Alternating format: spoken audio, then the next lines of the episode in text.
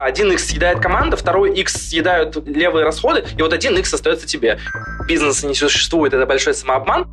Если вы работаете с разными типами клиентов, и у вас э, разные услуги, и все еще чек до 50 тысяч, вы медленно катитесь в никуда.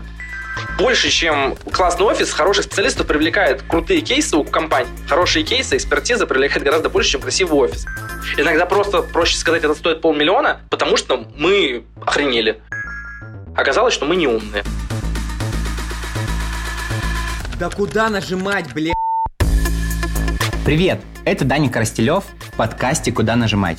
Здесь я рассказываю, как управляю своим маркетинговым бюро в Хабаровске. И вместе с тобой исследую, как с этим справляются лидеры отрасли. В каждом выпуске я приглашаю основателей других команд и спрашиваю о том, куда они нажимают. Сегодня мы начнем с базы. Бизнес-модели агентств. Это база. Base. Это база. Все, это база. И это главное. Своим ребятам я всегда говорю, наши финансовые отношения – наш фундамент. Если мы считаем, что получаем ровно столько, сколько отдаем, работать будем долго. И в гостях первого выпуска человек, для которого, как мне кажется, эта тема тоже важна. Я подглядываю за ним достаточно давно через его блог о агентстве. Это Антон Власов, руководитель диджитал-агентства «Белый квадрат» и автор блога Digital Галера. Антон, привет! Да, привет. Слушай, мы с тобой, когда бронировали время на съемку, ты сказал, что не любишь ставить встречи на начало дня, потому что они занимают много сил. Расскажи, как обычно вообще твой день проходит. Есть какая-то структура? Я начну издалека. Мне недавно посоветовали прочитать книжку. Это друг моего наставника. У него довольно всратое название, сразу предупрежу. Она называется так, как будто бы это про успешный успех. Называется она «Мышление миллионеров», автор Олег Карма. Название отвратительное, просто ужасное. Но эта книга просто охрененная. С точки зрения именно упаковки опыта по продуктивности, по тому, как достигать целей, по кайфу от работы, по масштабированию, по там, ну, это реально просто кладезь жизни кладезь информации. И именно вот там, в этой книге, один из методов, который автор предлагал, это по созданию своего утреннего ритуала, который у тебя будет всегда, ну, там, условно, там, от там, 30 минут там, до нескольких часов, который у тебя всегда будет стабильно идти утром, и ты будешь ну, в общем, это, во-первых, твою психику будет поддерживать, просто стабильность, она психику расслабляет, особенно в такое сложное время, и плюс это добавляет какой-то продуктивности. Поэтому, отвечая на вопрос, у меня практически всегда утром это или разминка, или йога, или растяжка. Это книга, то есть практически каждый день, в будний день, э, я начинаю с чтения до работы. То есть это, на самом деле, офигенный лайфхак. Я просто начал читать до того, как я начинаю работать. И это супер лайфхак для тех, кто именно жаворонки и кто устает к вечеру, потому что я вечером не могу читать. Я стою утром, пока у меня голова свежая, у меня условно там вот первые там часов 6 рабочего дня, после того, точнее, я проснулся, это вот такое типа окно продуктивности, окно, куда и где могу образовываться, читать книжки, смотреть курсы, делать самые важные задачи. Поэтому обычно утро начинается там с какого-то минимального спорта, книжки, завтрака и самых важных дел. Уже после, ну, как минимум 14 я уже ставлю, стараюсь ставить все там созвоны более такие рутинные, какие-то рутинные задачи, в общем, все, все такое. Говорят, что экспертизу и масштаб команды можно оценить по ее последнему классному проекту. Расскажи про ваш классный проект, что делали, какие задачи закрывали. О, наверное, классный проект. Это мы делали для исследования то есть у нас сейчас все классные результаты, они в исследовательском юните. Мы делали исследование КАЗДЕВ для компании, которая занимается... Это агрегатор курсов по саморазвитию различных, там от эзотерики до психологии, то есть абсолютно разные. Мы сделали им очень крутой КАЗДЕВ, они ушли там на ребрендинг сами доделывать его, и а, они были в невероятном восторге, то есть там вся команда просто рукоплескала, нам этот клиент привел еще несколько клиентов, там клиент на брендинг, еще, по-моему, одного клиента на КАЗДЕВ. Два или три льда от него точно уже было, это было буквально, то есть отчет мы сдали месяц назад, то есть за месяц они привели нам еще трех клиентов, вот настолько им понравилось, настолько крутые инсайты мы смогли вытащить из э, их аудитории во время Каздева, отдать данные, потому что у них сейчас в агрегаторе не так, что нравится и не нравится людям, какие у них там триггеры к покупкам, там еще построили весь CGM, то есть ну, мы много действительно сделали на этом Каздеве, и они в общем, были супер довольны, настолько, что приводит клиента. Вот это, наверное, кстати, самый главный показатель. Если ваши клиенты вас рекомендуют, то, значит, вы делаете все то, что нужно, в нужном направлении. Это такой очень важный показатель. И если вас не рекомендуют, у вас не работает сарафанка, скорее всего, что-то не так с продуктом. И тут еще, кстати, можно зацепиться за мысль, что у многих агентств, э, и мы такое проходили, модель строится на постоянных продажах. То есть тебе постоянно нужно продавать там 10-15 клиентов в месяц. Я там подписан на ребят в Телеграме и вижу, что они такие. Мы продаем в месяц там 12 клиентов. Я думаю, ох, ребята, ох, на какую вы э, дорожку кривую встаете. Ну, то есть это значит, что если нужно продавать по 12 клиентов в месяц, у них, скорее всего, 12 клиентов в месяц и уходит, плюс плюс-минус. В таких ситуациях э, это показывает, что есть в продукте в самом большие проблемы. Мы тоже это проходили, когда... Ну, вот мы не по 12, конечно, но в году в 18 мы продавали проектов 8 и уходило, наверное, тоже штук 8 в месяц. Вот, было больно. Если вернуться к твоему проекту, про который ты рассказывал, какой был масштаб этого проекта? Сколько было человек в команде? А, слушай, немного. Человек, наверное, 4-5, то есть небольшая команда. А в целом сейчас в белом квадрате сколько? В белом квадрате человек 8, наверное, может 10. В квадрат аналитиксе 4.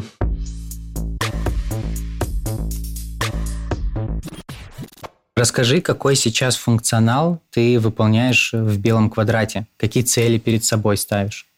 Я даже не знаю, как ответить на этот вопрос, потому что после февраля я и мой партнер Наташа, мы, по-моему, делаем все все. Если раньше я мог себя назвать условно руководителем рекламного отдела, то есть я отвечал за перформанс, я думал там, как там наращивать пул проектов, пул бюджетов в управлении, как наращивать средний бюджет и так далее, о каких-то таких показателях оцифровывал отдел, там, вводил какую-то автоматизацию, то есть занимался больше такой управлением именно отделом то сейчас я занимаюсь абсолютно всем. Ну, вот мы сейчас запускаем, например, второе направление, это скорее как отдельный даже бизнес-юнит. Это Квадрат Аналитикс, это аналитическое агентство. У нас оно раньше было внутри белого квадрата, то есть просто у нас там в выручке была какая-то доля, иногда довольно значительная, иногда даже больше, чем диджитал. Это исследование аналитика. Вот, и мы сейчас это выводим в отдельный бизнес-юнит, в отдельную компанию под другим названием, под другим брендом. И я, я сейчас много, конкретно последний месяц занимаюсь именно Квадрат Аналитиксом, наверное, процентов 90 времени поиском клиентов, там, доработкой продукта, наймом, в общем, именно раскачкой вот этого продукта. Раз заговорили сейчас про продукты, расскажи, на чем зарабатывает сейчас Белый квадрат? Сейчас Белый квадрат зарабатывает процентов 50, наверное, на диджитале. На диджитале имею в виду, ну, в основном это SMM, весь интернет-маркетинг. И процентов 50 на исследованиях. В диджитале это в основном старые клиенты, которые с нами давно, и, собственно, мы их ведем и доводим по SMM, по маркетингу. Ну и, соответственно, вот новые в основном привлекаем в аналитику. Это кастдевы, это анализ рынка, спроса, это глубинное интервью, кабинетные исследования различные. А что по факту вы продаете? То есть, если мы говорим сейчас про именно бизнес-модель вашу, что по факту вы сметуете, что вы продаете клиенту? Ну, тут есть то, что мы продавали раньше, и то, что мы продаем сейчас. И это очень сильно отличается. Опять, если идти в белый квадрат и в диджитал, то сейчас мы продаем коммуникации. То есть мы не идем ни в какой лидген, мы не идем в перформанс. По моему мнению, это сейчас не просто алый, это кровавый океан, в котором ты борешься мало того, что с другими агентствами, с фрилансерами и так далее, далее, ты еще борешься с самим рынком и площадками, ты пытаешься выжить невыжимаемое из э, отечественных площадок, которые в силу определенных там различных причин, они не могут дать того качества и объема трафика, которые могли раньше дать другие зарубежные соцсети. Поэтому трафик мы сейчас вообще не продаем, мы продаем в основном в диджитал направлении коммуникации. То есть мы выстраиваем классные коммуникации для брендов, а ну, SMM по факту, да.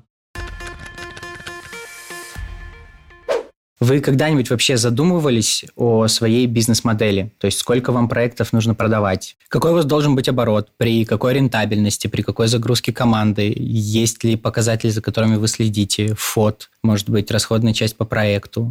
Ну, мы за всеми этими показателями следим. У нас просто, ну, как мы до этого росли, и, в принципе, сейчас, у нас есть просто прогноз на три месяца, и мы ставим показатели, смотрим, какую мы хотим получить прибыль, какие нам при этом нужны показатели там, по там, расходам, по каким-то фондам расходов, какие нам нужны выручки, как мы этих клиентов можем привлечь. То есть у нас такое прогнозирование. Вот, и за всеми этими показателями мы следим. Точку безубыточности я, если честно, не считал. Просто, ну, условно, если у нас уходят проекты, мы сокращаем штат. Мы отказываемся от каких-то решений, мы меняем тариф в Битриксе на тариф попроще, но мы просто сокращаем. То есть я не уверен, что вообще можно уйти в нашей бизнес-модели в минус. Просто мы будем сокращать, сокращать. Условно, если нам это понадобится, мы будем сокращать до тех пор, пока не кончится те, кого можно сокращать. Поэтому в целом мы следим за всеми показателями. Точка.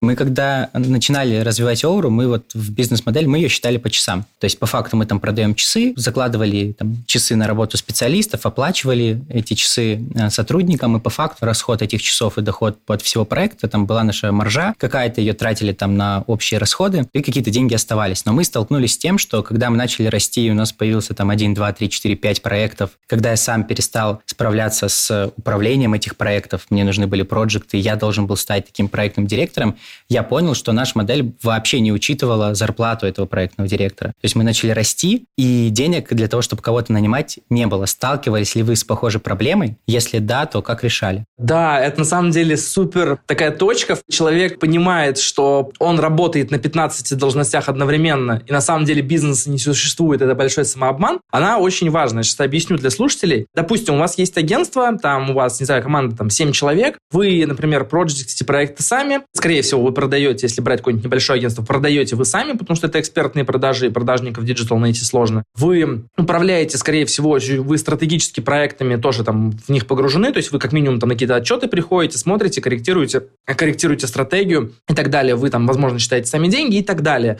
Все это должности, на которых по бизнес-модели нужно находить людей в будущем при масштабировании их нужно будет закрывать так может получиться, и такое очень часто бывает, когда человек, говорит, например, зарабатывает там 400 тысяч рублей, но у него вот эти все должности, они закрыты им. И когда он начинает считать, сколько денег нужно по-хорошему, чтобы нанять вот всех этих людей, оказывается, что он 400 тысяч получает не прибыль с бизнеса, а это зарплата за 15 тысяч человек там, или 5, за которых он работает. И это мы в какой-то момент тоже это поняли. От этого стало очень грустно. И это, конечно, очень сильно усложняет бизнес-модель агентскую в целом как модель бизнеса, Потому что там много моментов, на которых нужно очень много экспертизы, и часто она есть только у собственника в команде. И из-за этого сложно, в общем, выйти из всех процессов. Но стоит помнить просто о том, что вы получаете не прибыль бизнеса, там 300-400 какую-то сумму рублей, а получаете зарплату за всех этих людей. Как с этим бороться, я не знаю. Бизнес-модель агентств суперсложная. Нужно закладывать очень много иксов сверху. То есть раньше, когда на конференциях слышал, что нужно закладывать x4 на, условно,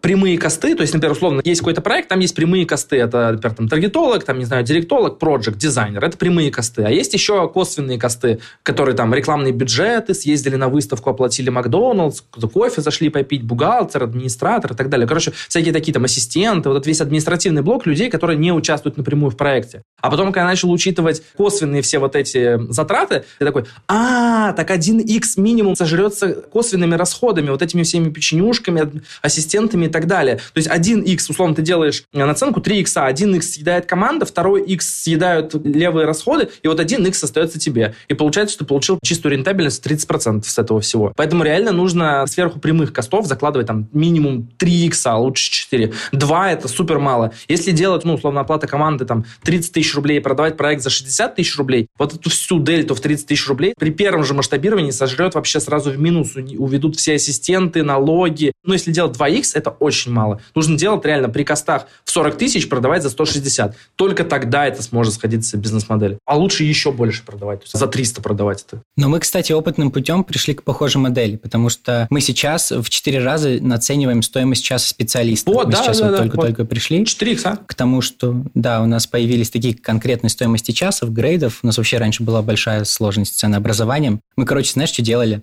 Мы почему-то решили, что мы должны сделать суперпрозрачные сметы. То есть мы посмотрели агентскую модель, увидели, что продают по часам, и мы такие поняли, что ну не может у нас, например, какой-нибудь час какого-нибудь ассистента, который собирает таблички, или я даже не знаю, там, инфлюенс-менеджера, его час не может стоить столько же, как и час стратега. И мы сами себе усложнили жизнь и решили оценивать часы как сложный, простой и супер высокий по компетенциям. У нас прям в смете проходили разные часы на разные виды работ. Мы их по-разному оценивали. Ну, то есть команде выплачивали по часам там тоже по-разному. Если, типа, собираешь таблички, получаешь рублей 200, короче, в час. Если, типа, там ты делаешь какую-то классную работу, ты получаешь 650 рублей в час. Если, там, не знаю, какие-нибудь э, интервью, расшифровки читаешь и там данные синтезируешь, например, под какую-то стратегию. И мы, короче, прям загеморроились. Мы прям замучились это все считать, экономику проектов. Это вообще не сбивалось, это нужно было постоянно подбивать, потом факт выполненных работ. И мы пришли к стоимости часа сейчас такой единой, то есть классической модели. Изобрели велосипед, который не поехал, сели на тот, который продавали за углом. И И по факту вот мы сейчас этим опытным путем пришли, что да, действительно, если у нас стоимость специалиста стоит там 650 или там 700 рублей, то мы как минимум должны там 2 800 закладывать в час для клиента. Вообще не важно, какую работу мы выполняем, потому что плюс-минус какой-то люфт у нас должен быть внутри сметы.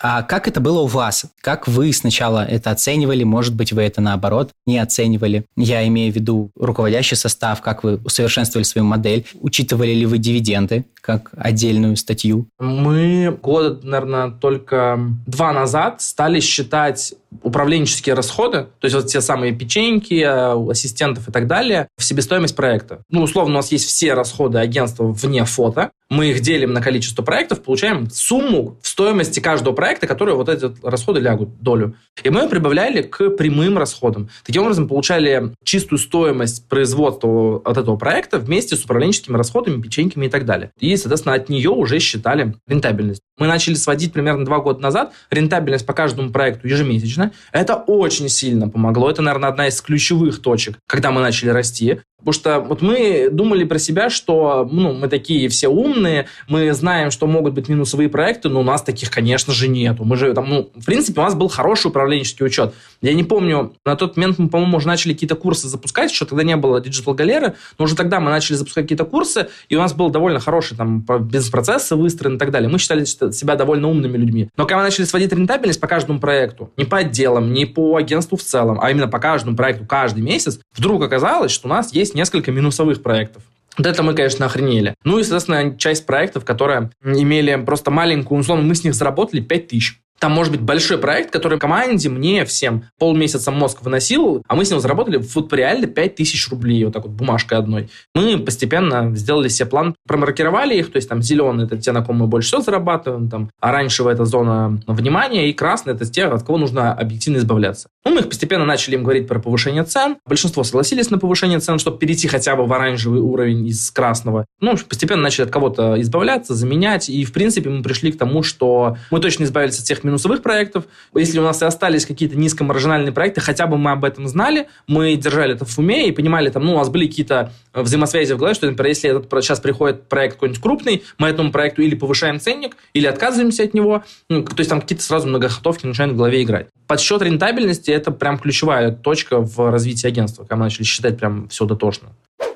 Расскажи про проекты, которые были минусовые. Как вы поняли, какие косты там всплыли, что вы узнали, что они минусовые, что не учитывали? По-моему, недавно Наташа рассказывала где-то в канале об этом, что мы взялись за дизайн печатных материалов. Не просто листовок, а именно прям каких-то буклетов, прям широкоформатная печать. И оказалось, ну, у нас была логика какая, это наш постоянный клиент, который там доля в обороте, я не знаю, там 20%, 25%, то есть большой крупный клиент. Он нам отдал уже все, что только можно отдать, все, что существует, все, все в нашем профиле. Тут он приходит такой, ребята, вот хочу печатку сделать, поможете? Мы такие, блин, ну, дизайнер как бы есть дизайнер, хороший. Э, ну, какая разница, печатка или баннеры в интернете, подумали мы. И влетели на годовой проект, который должен был сдаться за месяц. Он делался, вот он сдался месяц назад. Я не знаю, сколько там минус, я перестал его считать, я не хочу знать, просто травмировать свою психику. Там огромный минус. С учетом того, что в проект в конце перешел вообще на моего партнера, то есть там клиент уже был настолько в гневе от того, что мы так много ошибались и тупили с этой печаткой, что он сказал, я не могу работать больше с этим проектом, дайте мне кого-то, кто может быстро решить эту задачу, потому что мы 7 месяцев уже ее мурыжим, типа, если у вас может решить только собственник, пусть решает собственник. Пошла решать Наташа, и в итоге еще Наташа там на 4 месяца влетела, что невозможно оцифровать. С учетом того, что нам нужно развивать сейчас квадрат Analytics, она влетела на 4 месяца с, по 3-4 часа в день с этой печаткой. Ну, то есть там, я не знаю, сотни тысяч рублей, может, миллион, я не знаю. Ну, то есть во времени в чистом это колоссальный убыток. Какую ошибку мы совершили? Мы полезли в ту степь, в которой мы не разбираемся вообще. У нас нет ни подрядчиков, у нас нет ни экспертизы, нет ни фрилан, нет ничего вообще. То есть мы думали, что мы умные, и мы сможем сделать печатку. Оказалось, что мы не умные. Точнее, мы умные, но печатку мы сделать не смогли. И не нужно было ее брать. После этого мы стали очень аккуратно ко всему новому, что мы прям вообще не понимаем, и мы не знаем, где взять эту экспертизу. Мы не беремся за такие задачи. То есть, если, это не намеренный какой-то план, что нам, например, интересен вот этот вот вектор развития, мы возьмем этот проект сейчас, эти услуги, найдем эту экспертизу где-то на стороне, возьмем консультации. То есть, нам это стратегически, нам эти услуги нужны. Тогда мы беремся за новое. То есть, мы понимаем, что это разовое какое-то предложение, там какая-то, даже за хорошие деньги, какая-то условно подработка, нет, ну, такое не будем брать. Вот это была прям огромная ошибка. Вот это самый большой минусовой проект за все время. Год сдавать печатку. Я говорю, мне страшно. Я не знал, что вообще так можно вообще, в принципе. Это, ну, это какой-то трэш просто. У нас, знаешь, как было с минусовыми проектами? Мы, короче, думали, что мы оцениваем проекты по часам. Но оказалось, что нет. И мы такие думали, что мы самые классные на рынке, особенно в Хабаровске, что у нас нет фиксов, что у нас там нет вот этих вот, знаешь, типа там тариф эконом, нормальный, VIP, премиум. Ну, то есть ну, вот у нас такой шлак э, в городе. Мы решили, что так не будет, что мы будем оценивать по часам. Ну, я работал в агентстве, у меня был бэкграунд, короче, где это успешно работало. То мы начали примерно давать оценку работе. То есть, например, там дизайн макета стоит там 5 часов. Мы оцениваем эти 5 часов и платит клиент. А оказалось, что на самом деле это не часы, а это просто фиксированная стоимость, потому что э, когда была переработка по этому макету, мы это не учитывали. То есть, условно, сделали мы там 10 часов этот макет, мы не приходили и не говорили клиенту, что этот макет э, стоит в два раза дороже. А совсем недавно мы начали считать там рентабельность проектов и фактическое затраченное время, то есть это вот у нас задача октября была, постепенно в это перейти, э, чтобы люди фактическое свое количество часов начали трекать. И мы перешли, у нас был трекер ClickUp, он оказался очень дорогим, там, где можно трекать время и за этим всем следить. Мы перешли на русский аналог штаб. Очень простой, кстати, рекомендую, ребята классные. Начали ребята трекать свое время. И оказалось, что у нас есть проекты, которые просто по часам убыточные. То есть мы по факту не доплачивали своим сотрудникам, а они перерабатывали и не получали деньги, потому что они не говорили, что эти часы не тратят. Мы это не видели в экономиках проектах, мы им не выплачивали. То есть мы в рентабельности проекта убытка не видим, потому что за этот убыток наша команда платила своим потраченным временем. Когда мы начали считать, сколько бы мы заплатили, мы просто увидели огромные минуса, и в итоге мы психанули, короче, переписали договор, переписали подход к работе и решили, что все правки наши э, будут стоить денег. А еще, короче, я перед этим услышал у Артемия Лебедева, я не помню, в каком-то э, тоже выпуске, он сказал, что самое дорогое, что есть в проекте, это правки. Типа, если бы проекты были без правок, было бы очень дешево. Типа, нужно без правок, идите к Иронову, он вам быстро все сделает. Или в экспресс-дизайн. Типа, хотите с правками, вот 10 миллионов вместо 100 тысяч. Я вдохновился этой мыслью и понял, что можно все время, которое мы делаем макет, и не комплексовать, потому что, типа, ну это же вы неправильно сделали этот макет, ну там, или любую другую работу можно это все проецировать. По этому поводу не комплексовать и говорить, ну, блин, значит, эта задача сложнее, значит, ее нужно решать дольше, соответственно, нужно заплатить за нее больше. И знаешь, что классное получилось? У нас была одна клиентка, которой мы говорим, смотрите, мы сейчас вот это вот э, сделали, потратили столько часов, сколько и планировали. Сейчас вы хотите внести еще правки, это будет еще столько же часов, эта работа будет стоить в два раза дороже. Она такая, ну, ладно, в принципе, и сейчас нормально. То есть перфекционизм клиента просто уплыл, когда она узнала, что за свой перфекционизм она должна заплатить в два раза больше. И в итоге вот так вот мы увидели, что у нас есть убыточный проект, за который мы на самом деле не оплатили, а оплатили наши сотрудники, ну, наша вся команда. Добавлю про часовку еще, что, как мне кажется, это сложная модель для новичков. То есть нужно иметь опыт вообще в целом работы в диджитал, в оценке проектов, чтобы оценивать их в часах. Потому что в часах промахнуться с оценкой проекта просто вот как два пальца. Очень легко. Плюс нужно иметь яйца, чтобы приходить к клиенту и говорить, мы потратили больше часов плати, а это сложный и конфликтный почти всегда разговор, нужно уметь продавать эти часы, то есть, чтобы клиент понимал, нужно еще иметь достаточно хороших проектов, систему аналитики, чтобы они могли объяснить клиенту, куда эти часы ушли. Короче, с часами модель сложная. Она классная, если ее прям допилить, иметь вот все вот эти яйца, чтобы с клиентом говорить, проекты, систему, чтобы нормально все это оценивать, отсмечивать, контролировать, продавать клиенту и так далее. Глобальная модель хорошая, но на старте формате, если условно нас слушают люди, у которых только там небольшая команда, там в 2, 3, 5 человек, я бы рекомендовал не лезть по часовку, потому что, ну, просто тупо сложно. Сложно продать, сложно оценить и так далее. Плюсов э, от этого на старте именно я не вижу. Мне кажется, все-таки легче оценивать фиксой. Самое, кстати, вот, вот почему мне не нравится еще почасовка, в ней сложно... Вот у нас у всех есть проекты, и это обычно самые интересные проекты для агентства, когда ты понимаешь, что здесь можно загнуть цену просто потому что. То есть ты понимаешь, что вот здесь, вот в этом проекте, вот именно с моим портфолио, именно мне, именно вот этому клиенту можно загнуть цену x2, он купит, у меня будет супер маржа здесь, и это не обусловлено ничем. Это среднерыночная рыночная цена в два раза меньше, и я могу сделать это на самом деле в два раза меньше, но я продам это так. И вот тут часы плывут полностью, потому что тебе нужно или нарисовать цену часа в 10 тысяч, 15 тысяч рублей, а это неадекватно, или нарастить количество часов на задачу, что клиент тоже скажет, что вы неадекватные. Иногда просто проще сказать, это стоит полмиллиона, потому что мы охренели. И нет в этом никаких причин. В часах ты как бы все время палишься. Клиент чувствует, что его наебали. Э, он чувствует, что здесь есть обман. А когда ты просто говоришь, мы классные, у нас охрененная экспертиза, мы круто решим за вашу задачу, это будет стоить дофига денег, и у этого нет никакого обоснования, просто потому что так. Как будто бы в этом случае проще продать, чем пытаться э, клиента за дурака держать и накручивать часы. Вот в этом есть большая сложность. Знаешь, какая у меня была история, почему я так перешел на часы? Я, когда был еще моложе, у меня был юношеский максимализм, и мне хотелось каждый проект продать дороже, чем предыдущий. Просто каждый. И доходило до того, что я сижу в переговорке, она стеклянная. То есть меня клиент уже начинает видеть. Я вывел уже презентацию на проектор. Офис-менеджер уже встречает, раздевает, все дела, а я пробегаюсь по презентации, и я понимаю, что это стоит на 150 тысяч дороже. Ну вот я просто уверен, стал уверен, что я могу назвать цену на 150 тысяч больше. И я просто вот за там две минуты решаю увеличить э, стоимость на 150 тысяч, увеличиваю и продаю. И я тогда так сильно кайфовал от этого. Я такой, вот, можно за две минуты 150 тысяч заработать. Но когда я продал свой первый проект на миллион, то есть когда вот я просто озвучил цифру миллион, это мне там лет 20, по-моему, было, у меня, знаешь, как упало на это все. Ну, то есть я такой, типа, блин, а точно ли я честно оцениваю проекты? А точно ли я не гонюсь за своими амбициями? И, короче, я начал комплексовать в целом, что мы эти деньги не отработаем. И в итоге приходилось отдавать больше внутри проекта. Ну, особенно вот это вот как раз-таки фиксы были. Это я тогда еще работал в другом агентстве. Мне кажется, нет правильного пути, как оценивать свою работу. И я с тобой соглашусь, что вначале, наверное, будет тяжело оценивать по часам. Сто процентов. Вот мы себя обманывали в начале, что мы оценивали это по часам. Оказалось, что это не по часам. Правильно ты сказал, что нужны яйца. Эти яйца просто у нас сформировались благодаря крови и слезам, которые мы просто пролили, когда начали все деньги реально считать. И в какой-то момент мы такие, типа, да, идите в жопу. Ну, типа, мы не будем убыточные проекты вести. Кстати, один из, наверное, вещей, от которых я охренел, от того, что проект на миллион может быть убыточным. Потому что, типа, людям кажется, что, типа, если тебе заплатили лям, нельзя улететь в минус, а ты иногда можешь с проекта на 200 тысяч забрать больше себе, чем с проекта на 700 тысяч. Это вообще ничего не значит. Бывали там проекты, где за 100 тысяч 95 в карман может пойти. То есть это вообще, ну, не показатель. Там, просто многие гонятся с большими цифрами и думают, что, условно, нужно обязательно повышать средний чек, чтобы зарабатывать больше. И это действительно справедливо, когда стоимость работы у агентства, например, там 20-30 тысяч рублей. То есть в таком случае действительно просто увеличите, блин, чек кратно.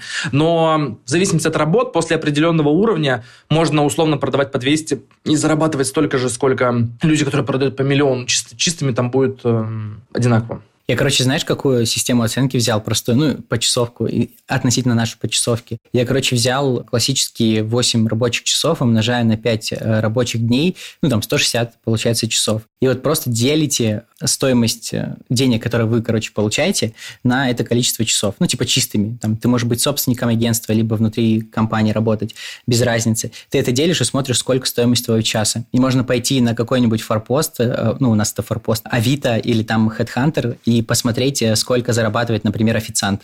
Вот, и сравнить, э, какая стоимость часа у тебя и у официантов. Это больше совет для тех, кто очень мало ставит э, свою стоимость. А еще хуже, еще больнее смотреть, если ты реальный факт выполненных работ посчитал, типа ты там не 160 часов работаешь, а 200, и делишь, короче, на 200 эту стоимость, и ты еще сильнее плачешь, потому что ты вообще очень плохо оценил свою работу. Мы как раз-таки плавно перешли к тому, а как вы оцениваете проекты? У нас есть примерно стоимость за услуги по диджиталу. То есть, условно, там, контекст это всегда, там, допустим, там, 50 тысяч, таргет, допустим, 50 тысяч и так далее. Есть минималка, то есть мы не работаем с чеками меньше 100, то есть нам не, с нами невозможно заключить никакой договор, меньше, чем на 100 тысяч это невозможно. Потому что это просто, мы пытались делать какие-то бизнес-модели, где мы будем допродавать потом, где мы будем выходить на KPI, и у нас не получилось. То есть в большинстве случаев те единичные случаи, которые получается допродать, условно, там, с 80 до 150 абонентки, я буду про все ну, в диджитале говорить именно про абонентские услуги. Там в большинстве случаев не получается, в общем, выйти на какую-то окупаемость. И единичный случай, когда смог допродать до 150 тысяч LTV-шному вот этому клиенту, остальные все по 70 тысяч, они съедают всю маржу, и это в итоге бизнес-модель не работает. Поэтому у нас есть просто примерно фиксированная стоимость за услуги и правило, что мы не продаем меньше, чем на 100.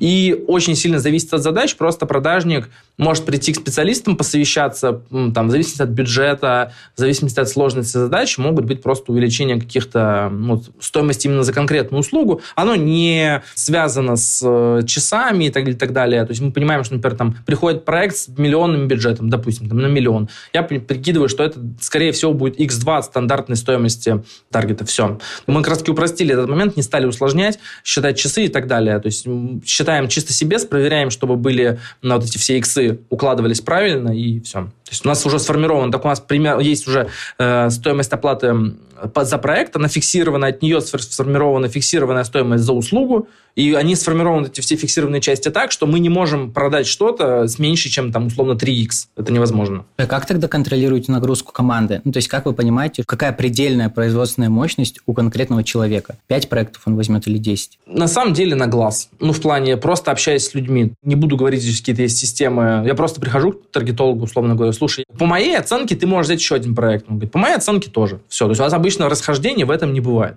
Просто джуны берут меньше, медлы, сеньоры берут больше. А не бывает такое, что, ну, прогорает человек, когда набирает слишком много? Либо не признается, что он прогорает до последнего? Ну, единичные случаи были, прям совсем единичные. Конечно, были, но их было мало. У нас просто команда довольно стабильная, то есть там все люди практически работают у нас уже там от трех лет или там от двух хотя бы, кто-то и по четыре. Поэтому у нас довольно хорошие, можно сказать, дружеские отношения, и мне все честно могут сказать, что типа, там есть проблема какая-то.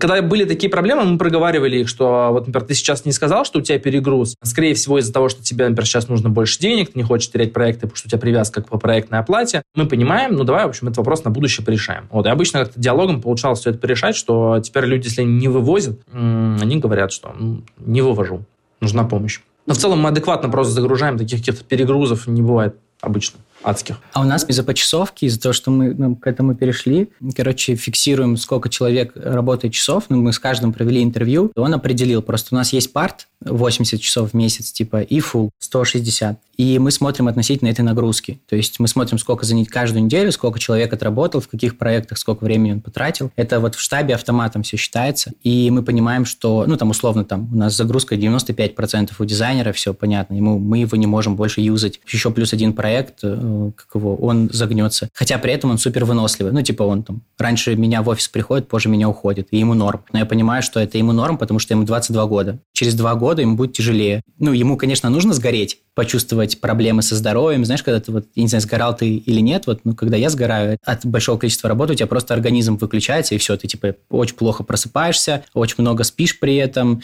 вообще не можешь встать, голова квадратная, приходишь, ну, короче, у тебя все на автопилоте. Вот, и, ну, ему это нужно, но мы вот как-то стараемся, короче, оберегать. В этом плане часы нам, конечно, помогают. А расскажи, пожалуйста, как у вас система оплаты труда происходит? То есть у вас там фот плюс э, премии, либо как-то по-другому? В зависимости от позиции, э, это или оклад плюс попроектно, или полностью попроектно. Вместо окладов есть неснижаемый минимум. То есть, э, например, у человека, допустим, оплата за проект 10 тысяч рублей в введении. Он ведет 7 проектов, он получает 70 тысяч рублей. При этом, если бы у него был оклад, например, 40 тысяч рублей, у него был бы меньше бонус за каждый проект. Мы ему не смогли давать уже по 10 тысяч. Соответственно, он не смог бы вырасти... С каждым новым проектом он рос бы меньше, в два раза. Мы, например, давали бы ему по 5 тысяч рублей. И для него это меньше, вот диапазон меньше. Он не может вырасти, например, до 90, до 100 тысяч. Нам не подходит такая модель, в общем. Вместо оклада сделали неснижаемый минимум. То есть мы говорим, у тебя оплата по 10 тысяч рублей по проектно, но если ты упадешь каким-то образом, у нас не будет для тебя проектов там меньше, допустим, 50 тысяч или там 40 тысяч, мы тебе в любом случае будем платить, даже если у тебя будет один проект в работе, то есть по нашей вине. Когда были какие-то кризисные моменты, такая ситуация могла быть, и мы действительно людям доплачивали, и это было неоднократно. При этом у них сохраняется возможность брать больше проектов в работу, работать быстрее, эффективнее, больше проектов вести, больше зарабатывать, и у них есть при этом страховка вот эта вот в виде неснижаемого минимума. Почти у всех такая система оплаты. Просто у кого-то меньше неснижаемый. Фикс и флекс, она просто по-разному в разных процентовках, но примерно так она везде работает. Флекс всегда привязан или к количеству проектов, или к количеству там проектов, например, там у дизайнера это количество SMM-ных проектов, это считается отдельно. Там отдельное количество каких-то баннеров, допустим, в рекламу считается отдельно по тарифу и так далее. Что-то такое. А какие еще есть э, затраты на проекты? Там их очень много, то есть это маркетинговый бюджет. Вот я в Москву сейчас ездил на конференцию, это все пойдет в оплаты различных сервисов, начиная от Битрикса, который, по-моему, там десятку стоит, всяких сервисов для аналитики, прокси мы используем для Фейсбука. Они тоже, блин, мобильные прокси украинские стоят 30,5 тысяч на человека. Это нифига себе. Там десятку можно спокойно отлетать на прокси. Там ассистент, бухгалтер, продажник. Да, да много, на самом деле. Там, блин, я смотрю, у нас э, статичных вот этих расходов их больше, чем ФОТ. То есть они прям большие. Может, не больше, чем ФОТ, но они, их много. Ого, у нас пока фот еще максимальная такая затрата. Не, может быть, конечно, я оборачнул, но он точно соразмерен. Может быть, не больше, но он соразмерен. То есть там много денег. Сто процентов. Я недавно читал, а, сколько стоит виртуальный офис. Я посчитал все сервисы, которые нужны для коммуникации команды. То есть это Google Workspace, э, это вот у нас ClickUp тогда был, там 20 долларов, тут 20 долларов, Zoom, ну, короче, всякие сервисы, которыми мы ежедневно пользуемся. И я посчитал, что на 10 человек нам нужно 50 э, тысяч рублей в месяц. Ну, то есть по факту виртуальный офис наш стоит 50 тысяч рублей в месяц. И это такие косты, которые из-за того, что ты не отваливаешь их одной котлетой, и они у тебя так незаметно списываются с карты, они вообще не видны. И иногда люди смотрят, э, ну, типа, ой, офис дорого снимать. Э, я говорю, ну, попробуйте э, тогда в онлайне поработать, ну, если комфортно, тоже дорого. Ну, на самом деле, ты считаешь прям такую эталонную модель, где ты покупаешь там Google Workspace, там Zoom платный и так далее. У нас Zoom заменен на Google Meet, бесплатный, абсолютно бомбический, с интеграциями всех гугловских сервисов. В Google календарь вообще бомба-пушка. Таск-менеджеры не покупаются, все интегрировано в Bittrex, то есть мы оплачиваем просто Bittrex, у нас там есть все абсолютно. Workspace тоже не покупаем, потому что нам хватает базовых всех функционала бесплатного, поэтому я не могу сказать, ну ты считай, такой расчет тоже допустим, просто он такой прям совсем включающий полностью работу в белую на максимально комфортных условиях. Нас научил кризис 20-го, мы довольно сильно в 2020 году выросли, потому что мы перестали покупать финтифлюшки, которые нам сейчас не по объему компании нас раньше офис был за 170 тысяч примерно. У нас тогда оборот был где-то, наверное, может, там миллион двести, что-то такое, может, миллион, миллион двести, вообще небольшие. Мы платили почти 200 тысяч за офис. Я не знаю, что у нас в голове было. У нас была гипотеза, что красивый офис будет привлекать классных специалистов и, типа, классно в нем будет продавать на большие чеки. Но больше, чем классный офис, хороших специалистов привлекает крутые кейсы у компании, так же, как и клиентов. Хорошие кейсы, экспертиза привлекает гораздо больше, чем красивый офис. Вот тогда мы отказались от всех вот этих красивых офисов, всяких вот э, сервисов, которые мы спокойно можем можем заменить чем-то бесплатным. То есть, э, ну, мы не теряем в комфорте, но при этом мы экономим в деньгах. То есть у нас там раз в квартал точно есть, Наташа проводит ревизию всех расходов, каждую строчку проверяет, смотрит, где это можно сократить. Иногда может прийти ко мне, сказать, что у нас расходы на эти сервисы слишком большие, 20 тысяч таргетологи тратят на сервисы, реши, как сократить. Вернись, типа, принеси сокращенную версию. Все, типа, сокращай. И это хороший подход. Потому что если косты не сокращать, они будут расти вообще всегда. Это просто как черная дыра, она будет поглощать,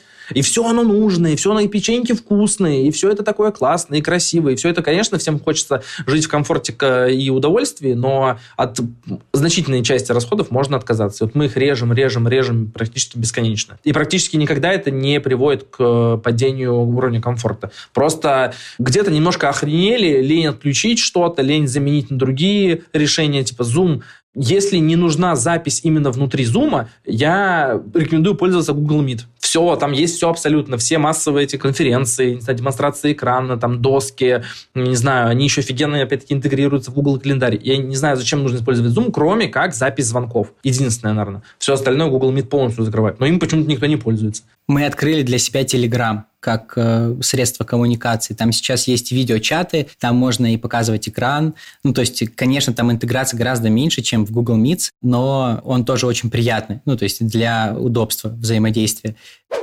А как оцениваете пресейл в проектах? То есть они у вас просто в косвенные расходы улетают? Да, просто, ну, я знаю, что можно оценивать их, можно считать там стоимость участия условно моего в каждом пресейле, включать это в стоимость проекта. Мы не паримся. Вот мы реально, мы стали упрощать. После 2020 года мы стараемся все упрощать. Все, что можно упростить, упростить. Все, что можно убрать, убрать. Потому что увеличивать нужно там, где, условно, там, где про продажи, там, где, там, где узкие горлышки у нас, это, например, там, лиды, продажи, всякие такие, ну, для нас конкретно узкие места.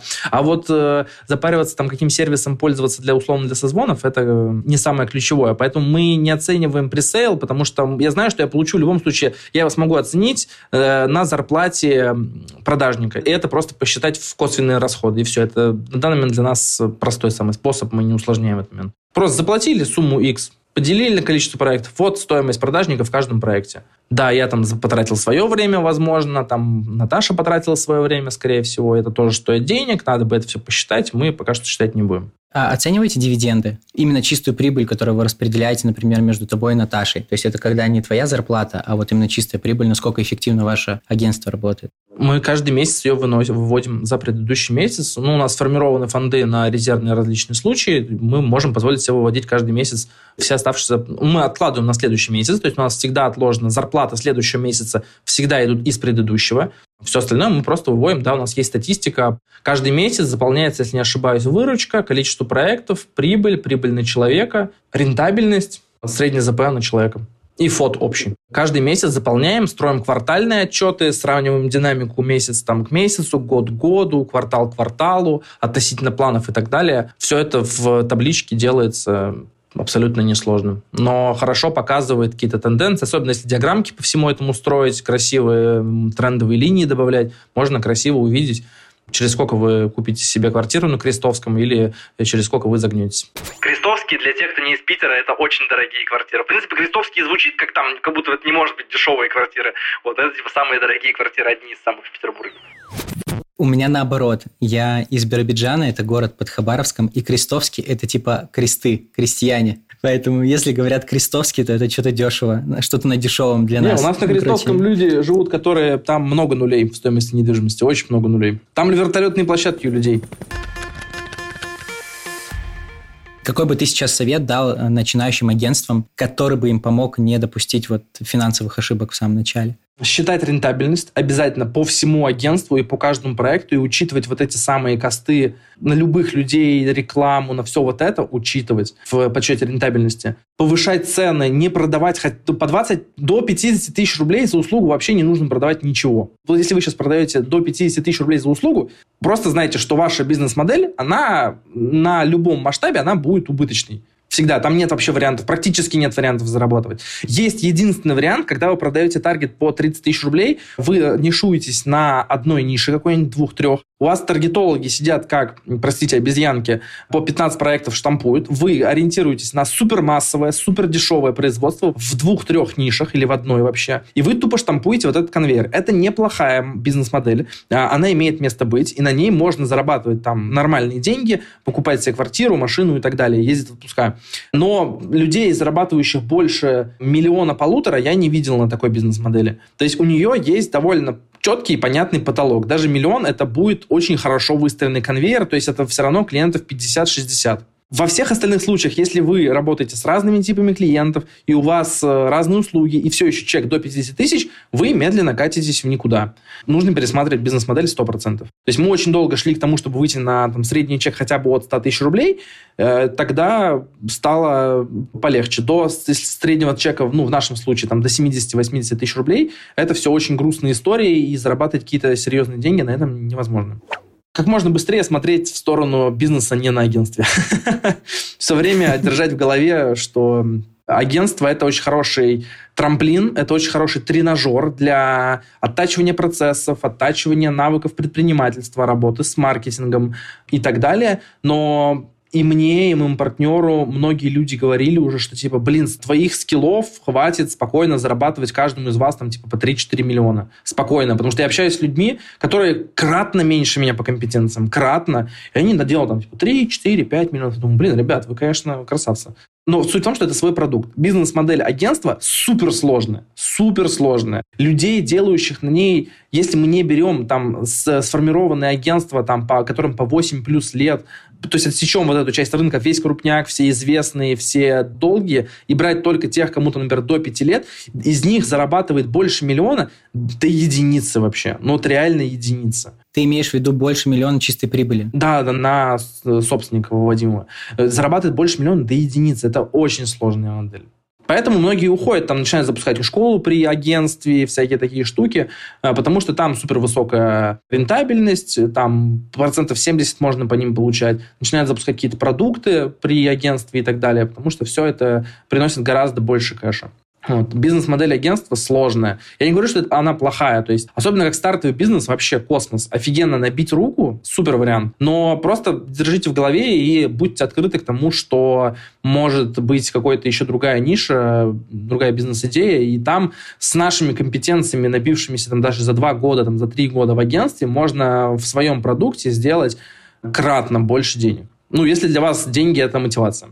Знаешь, о чем я подумал? Я буквально недавно об этом размышлял. Короче, я думал, что в, в агентском бизнесе, ну, капитализация, она вообще там маленькая. Ну, то есть, если ты не сформированный, как ты сказал, агентство, тебе не 8 лет, у тебя не стабильный cash flow и там небольшой штат, э, нет каких-то мощностей, тебе тяжело это продать. Ну, типа, это тяжело продается как бизнес. И я начал думать, а какая у нас есть все-таки капитализация, то есть мы все равно же не просто так это все делаем. И я, знаешь, на чем сошелся, что я по факту сейчас построил в виде оуры конвейер по продвижению любых проектов. То есть у нас есть разные клиенты. И когда мы начали запускать с нуля, ну, то есть вот у нас есть просто холдинги, которые запускают новый проект. Они приходят и говорят, вот у нас новый проект. И мы начинаем запускать его с нуля, и мы видим, как он летит, мы видим, как он набирает обороты. Я понимаю, что для того, чтобы мне сейчас запустить новый бизнес, ну, типа другой, в любой другой сфере, например, в доставке еды, условно, мне нужен только партнер, который обеспечит производство. Ну, потому что для меня понятен процесс по привлечению. А если мы говорим про текущий рынок, ну, как про текущий? Про текущий до э, февраля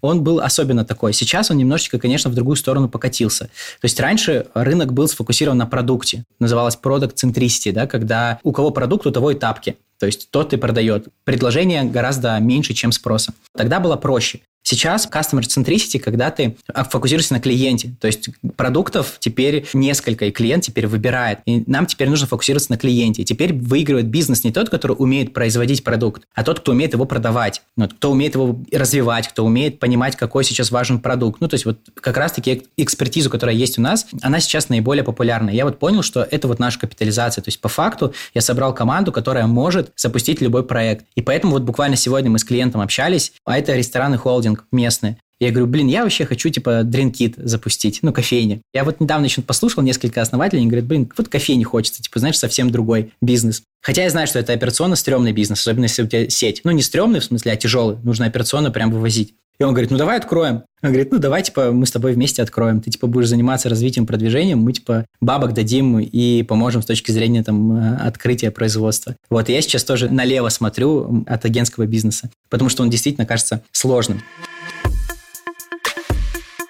Рубрика «Блиц». Блиц. Я спрашиваю коротко, ты отвечаешь не обязательно коротко. Офис или удаленка? Ну, пусть будет удаленка. Я не знаю, как ответить. Это как кого любишь больше, маму или папу? типа, примерно так же. Но там есть плюсы и в том, и в том. Если денег много в компании и есть возможность потратить 300 тысяч на классный, красивый офис с очень вкусными печеньками, я с радостью потрачу. Но а, пока что в моих компаниях нет 300 тысяч, которые можно спокойно положить на офис, поэтому я такой нет. Пока что удаленка. График с 9 до 6 или самоорганизация команды? Для команды, блин, ну с 9 до 6 какой-то жесткий график, там с 10 до 19 график команде, самоорганизация сложно, слишком. Если одновременно придет громкий и денежный проект, но ты сможешь взять только один, какой возьмешь? Сто процентов бабки выберу, вообще даже не задумываясь. Сто процентов. Я поработал, у нас портфолио огромное. Я хочу себе Porsche купить до 30 у меня брендов портфолио вот так вот. И дом загородный. Брендов вообще не надо. Пусть будут клиенты, которые будут платить по 200 тысяч, я с них спокойно на Porsche накоплю. Вообще без вопросов. Чтобы, чтобы бизнес-модель, главное, билась и приносила много кэша. Бутиковость или э, масс-маркет? В глобальном смысле относительно бизнес-модели вне агентства масс-маркет, сто процентов. А если в агентстве? Если в агентстве, да тоже масс-маркет на самом деле, а мы бутиковые.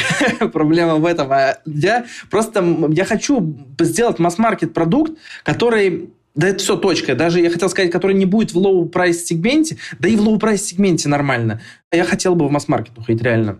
Там масштабируемость гораздо больше. Мне не нравится, как бутик масштабируется. А, бутик это всегда там, условно, там до 10 клиентов, э, хоть мы и неполноценный бутик, у нас больше клиентов. Это очень сложно. Это очень большой доля в обороте обычно, там 2-3 клиента, которые имеют там общую долю 70% в обороте. Это классика абсолютно. Дай бог, чтобы не один такой клиент был. Я знаю агентство, у которых была 70% доля в обороте одного крупного бренда, э, уход этого бренда схлопывает агентство полностью. То есть, ну, понятное дело, что это перегибы, но все равно большинство бутиков это 2-3 клиента, 70% от оборота, это очень страшно, опасно, сложно. Блин, да это вся, особенно сейчас на нашем рынке, все вот эти узкие, узконишевые истории, мне не нравится масс-маркет, 100%. Мне кажется, что это получилось у ребят из InGate. Я не а, знаю, да, кстати, или нет. Да, да, да. И я хочу с ними поговорить. Я надеюсь, что они придут ко мне в подкаст. И мне бы хотелось поговорить и узнать, действительно ли они масс-маркет, получилось ли у них сделать такой завод по э, производству этих услуг. И, э, ну, в общем, как они это сделали. Антон, э, спасибо тебе большое. Это был последний вопрос. Мне было безумно интересно с тобой разговаривать. Спасибо тебе. Мне тоже было интересно э, пообщаться. Классный разговор получился, прям кайфово. Все, давай, пока-пока. Друзья, я не могу поверить, что вы дослушали до этого момента, потому что это мой первый выпуск. И на самом начале мне казалось, что так долго я не смогу просто удерживать внимание незнакомых мне людей. Спасибо вам за это. Еще хочу попросить вас подписаться на телеграм-канал Антона, Digital Galera. Ссылку я оставлю в описании. А еще дать мне обратную связь, что вам понравилось, кого бы вы хотели пригласить в следующих выпусках, что бы хотели послушать. К этому выпуску я запишу еще нулевой, где я расскажу про себя, расскажу про Оуру, про свое маркетинговое бюро, как мы развиваемся, на каком мы этапе, какой у нас масштаб, чтобы вы лучше понимали контекст всех моих эпизодов. Ну и в целом подписывайтесь на мои социальные сети. Меня зовут Даня Коростелев. Можно легко меня найти, если вбить мое имя и фамилию. Я буду очень рад вашей обратной связи, вашим подпискам и вашим будущим прослушиваниям. Спасибо вам большое. До новых встреч!